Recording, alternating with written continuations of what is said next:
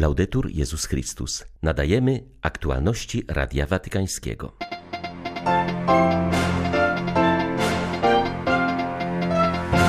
Bezinteresowna miłość przezwycięża wrogość i leczy rany nienawiści, mówił Franciszek na Anioł Pański. Papież zachęcał, by nie zapominać o ofiarach trzęsienia ziemi w Syrii i Turcji oraz wojny na Ukrainie. Narastają napięcia w Ziemi Świętej. Łaciński patriarcha Jerozolimy przypomina, że powinna ona pozostać miastem otwartym dla ludzi wszystkich religii. Na Ukrainie powstają nowe inicjatywy dla ludzi pokrzywdzonych wojną. Ważną rolę odgrywa wsparcie psychologiczne i towarzyszenie duchowe. 19 lutego wita Państwa Beata Zajączkowska. Zapraszam na serwis informacyjny. Do odważnego czynienia dobra, nawet jeśli w zamian otrzymamy niewiele lub nic, zachęcał papież w rozważaniu na Anioł Pański, odnosząc się do niedzielnej Ewangelii, w której Jezus wzywa do nadstawienia drugiego policzka i miłowania nawet naszych nieprzyjaciół. Przypomniał, że to miłość powoli przemienia konflikty, przezwycięża wrogość i leczy rany nienawiści. Jeśli pozostaniemy w zwyczajności, w równowadze między dawaniem a otrzymywaniem, sprawy nie ulegną zmianie. Gdyby Bóg kierował się tą logiką, nie mielibyśmy nadziei na zbawienie, ale na nasze szczęście miłość Boga zawsze wykracza poza zwykłe kryteria, według których my ludzie przeżywamy nasze relacje. Słowa Jezusa stanowią więc dla nas wyzwanie. Podczas gdy próbujemy trwać w zwyczajności rozumowania utylitarnego, ona żąda, abyśmy otworzyli się na nadzwyczajność bezinteresownej miłości. Kiedy zawsze staramy się wyrównywać rachunki, Chrystus zachęca nas do przeżywania dysproporcji miłości. Nie dziwmy się temu. Bóg nas miłuje, choć jesteśmy grzesznikami, a nie dlatego, że jesteśmy dobrzy czy zdolni coś Jemu odwzajemnić.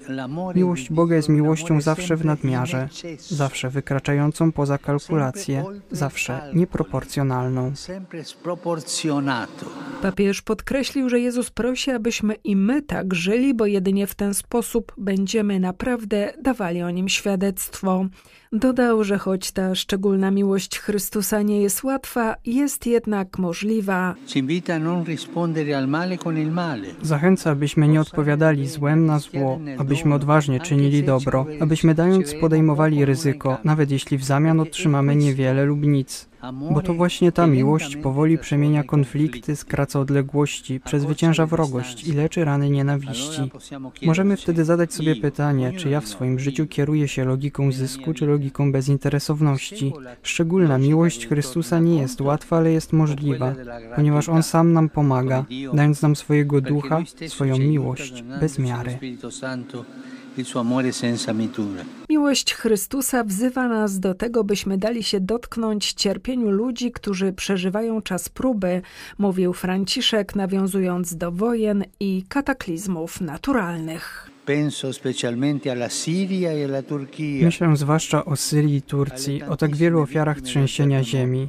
Ale myślę także o codziennych dramatach umiłowanego narodu ukraińskiego i o tak wielu innych narodach, które cierpią z powodu wojny lub z powodu ubóstwa, braku wolności czy dewastacji środowiska. Jestem blisko mieszkańców Nowej Zelandii, dotkniętych w ostatnich dniach wyniszczającym cyklonem. Bracia i siostry, nie zapominajmy o tych, którzy cierpią. I niech nasze miłosierdzie będzie uważne. Niech będzie konkretnym miłosierdziem. Choć na świecie powoli dobiega końca kontynentalny etap synodu, to jednak sam proces będzie nadal kontynuowany w niektórych diecezjach. Na taki krok zdecydowano się m.in. w amerykańskiej diecezji Yakima. Etap diecezjalny był tam bardzo owocny i w następnym roku wierni zajmą się kwestią młodych, która została wyłoniona jako priorytet.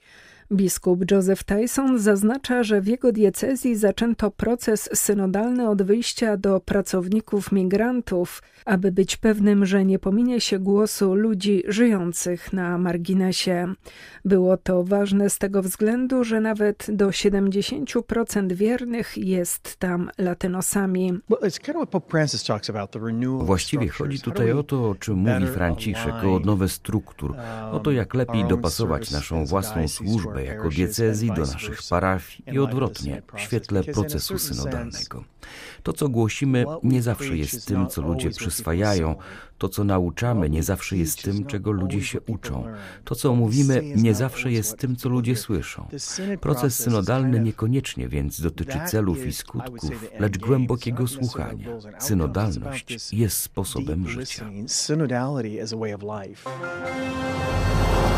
125 lat od śmierci świętego Jana Bosko przełożony generalny Salezjanów spotkał się z młodymi z zakładu poprawczego w Turynie. Przed laty tę samą placówkę odwiedził wspomniany święty. To właśnie sytuacja młodych osadzonych poruszyła księdza Bosko tak bardzo, że postanowił tworzyć oratoria służące zaniedbanej młodzieży. Młodzi z turyńskiego domu poprawczego przyjęli księdza Angela Artime, prezentując spektakl o założycielu Salezjanów. To jasne, że każdy z tych młodych niesie odpowiedzialność za dokonane czyny. Jeden z nich przy wspólnym jedzeniu pizzy powiedział mi: znajduję się tutaj, bo trafiłem do złego miejsca, pośród złych ludzi, ale nie chcę więcej, żeby moje życie było takie. Przypomniałem im słowa księdza Bosko, że w sercu każdego młodego, nawet w najgorszej sytuacji, istnieje ziarno dobra. Inny z nich powiedział: jaki sens ma mój pobyt tutaj? Odpowiedziałem mu: mówię ci szczerze z serca, myślisz, to niczemu nie służy. Ja ci mówię, że gdybyś miał być tutaj na zawsze, to nie miałoby to najmniejszego sensu. Wiesz jednak, że za 2-3 miesiące znajdziesz się gdzie indziej. Ten pobyt służy więc, żebyś sobie powiedział: nigdy nie mogę tutaj wrócić.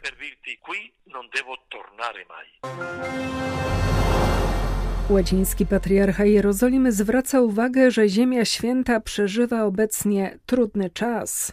Arcybiskup Pierre Battista Pizzaballa zaznacza, że wszystkie kraje tego regionu wydają się być w różnej mierze zakładnikami. Liban zapada się ekonomicznie, Izrael zajmuje coraz ostrzejszą pozycję wobec Palestyny, na Cyprze od lat są obecne wojska tureckie, a tragedii z Syrii i Iraku nikomu nie trzeba tłumaczyć. Odnosząc się do samej Jerozolimy, patriarcha z bólem przyznaje, że przestano dbać o jego pokojowe status quo. Wydaje się, że zaczyna rządzić prawo silniejszego. Zwykle mówimy o naszej potrzebie bronienia się, bronienia naszych granic tożsamości fizycznych, politycznych, dodaje hierarcha. Zaznacza jednak, że rolą Jerozolimy jest pozostać miastem otwartym, o co zawsze apelowała Stolica Apostolska. Kwestia otwartości dotyczy nie tylko trudnych relacji z Palestyńczykami, ale także dziesiątek tysięcy migrantów z Azji pracujących w Izraelu. Kościół na co dzień doświadcza tej różnorodności w prowadzonych przezeń centrach wsparcia, uniwersytetach, szkołach, przedszkolach, szpitalach czy organizacjach młodzieżowych. Patriarcha Jerozolimy podkreślił, że stan rzeczy nie zmieni się sam z siebie. Jako przykład podaje fakt, że w Jerozolimie minęło 70 lat, zanim udało się przeprowadzić prace konserwatorskie Grobu Bożego. Ponad 2 miesiące temu Azerowie zamknęli jedyną drogę między Górskim Karabachem a Armenią. Blokada spowodowała poważne braki żywności i środków medycznych. To musi się skończyć teraz, apeluje dyrektor Amnesty International na wschodnią Europę i Azję Centralną. Ponad 100 tysięcy ludzi pozostaje odciętych od reszty świata w spornym regionie. Blokada doprowadziła do braków wszelkiego rodzaju. Lokalne władze od początku stycznia zarządziły racjonowanie ryżu, makaronu i oliwy, by zapewnić chociaż minimalne wyżywienie wszystkim. Brakuje leków, co uniemożliwia skuteczną pracę ośrodków zdrowia i stawia chorych w sytuacji beznadziei. Na początku zamknięto szkoły i przedszkola, bo nie było jak ich ogrzać. Obecnie robi się wszystko, by choć przez kilka godzin mogły pozostawać otwarte. Mieszkańcy Górskiego Karabachu, którzy 12 grudnia przebywali w Armenii, od 2 miesięcy nie mają jak wrócić do swych rodzin. Przez blokadę przedostają się jedynie pojedyncze samochody rosyjskiej misji pokojowej i Czerwonego Krzyża. Jednak ilość dostarczanej pomocy humanitarnej jest zdecydowanie za mała, by zapewnić mieszkańcom godne warunki życia. Konflikt o Górski Karabach trwa od końca lat 80. Formalnie region jest częścią Azerbejdżanu, lecz w praktyce funkcjonuje jako niezależne państwo. Ponad 2 lata temu miało miejsce pełnoskalowe starcie zbrojne, którym wygrali Azerowie. Postsowieckie choroby, które dotykają rosyjskie społeczeństwo, przetworzyły się w rewanżystowską ideologię głęboko ludobójczą w swojej istocie, podkreśla arcybiskup Światosław Szewczuk. W wywiadzie telewizyjnym zwierzchnik ukraińskich grekokatolików mówił m.in. o morderczym systemie myślowym tzw. ruskiego miru, któremu chrześcijanie z wszystkich kościołów powinni się zdecydowanie przeciwstawić. Kiedy mówimy do jednej osoby, nie powinieneś istnieć, wtedy propagujemy ideologię morderstwa. A kiedy wskazujemy, że cały naród nie powinien istnieć, to taka struktura i takie państwo, czy nawet taki kościół staje się źródłem ludobójczej ideologii, która potem przechodzi w działanie. Wszystkich nas po prostu zaskoczyły owe ideologiczne uzasadnienia tej wojny, jakie słyszeliśmy prawie rok temu, kiedy zaczęli mówić o denazyfikacji Ukrainy. O co tak naprawdę chodziło? O masowe mordy. Więc widzimy, że zło naprawdę zabija. Dlatego wzywam i apeluję do całego świata chrześcijańskiego, różnych wyznań, o właściwą ocenę tej morderczej ideologii. Bo jeśli my, jako wyznawcy Chrystusa, nie odrzucimy owej ideologii ruskiego miru i nie będziemy mieli zdrowych przeciwciał chrześcijańskiego sumienia, to może się to okazać wielkim niebezpieczeństwem dla całego świata chrześcijańskiego w 3. tysiącleciu. I mówię wszystkim, że gdy komuś brakuje przeciwciał na ideologię ruskiego miru, to w ciele kościołów Ukrainy jest już szczepionka. Możemy pomóc w nabyciu tej odporności. Trwająca już blisko rok wojna na Ukrainie prowadzi ludzi do zmęczenia, wyczerpania emocjonalnego, tęsknoty za normalnym i spokojnym życiem. Dla wielu mężczyzn walczących na froncie czy też pozostałych w miejscu zamieszkania rozłąka z najbliższymi, żoną i dziećmi, które wyjechały za granicę, prowadzi do wielkiej tęsknoty, a nawet frustracji. Stąd pojawiają się nowe inicjatywy pomocy dla osób pokrzywdzonych wojną. Jedną z cennych inicjatyw, która trwa już od kilku miesięcy, to organizowane we Lwowie warsztaty i spotkania formacyjne dla mężczyzn oparte na wypracowanej w Polsce metodzie ojcowskiego klubu Tatone. Tak potrzebę tego typu spotkań wyjaśnia Mirosław Widz, jaki do Lwowa przyjeżdża z Polski, aby prowadzić warsztaty dla mężczyzn na Ukrainie. To, co chcemy dać ojcom tutaj na Ukrainie, to przede wszystkim taką przestrzeń spotkania z innymi ojcami, przestrzeń do wymiany doświadczeń własnych, podzielenia się własnym doświadczeniem, trochę też wiedzy w kontekście ojcostwa, narzędzi, ale przede wszystkim to, co chcemy osiągnąć, to wsparcie ich, kiedy na przykład małżonki z dziećmi są za granicą, więc potrzeba po prostu dzielenia się takiego poczucia, że ja jako ojciec tutaj na Ukrainie, we Lwowie, nie jestem sam.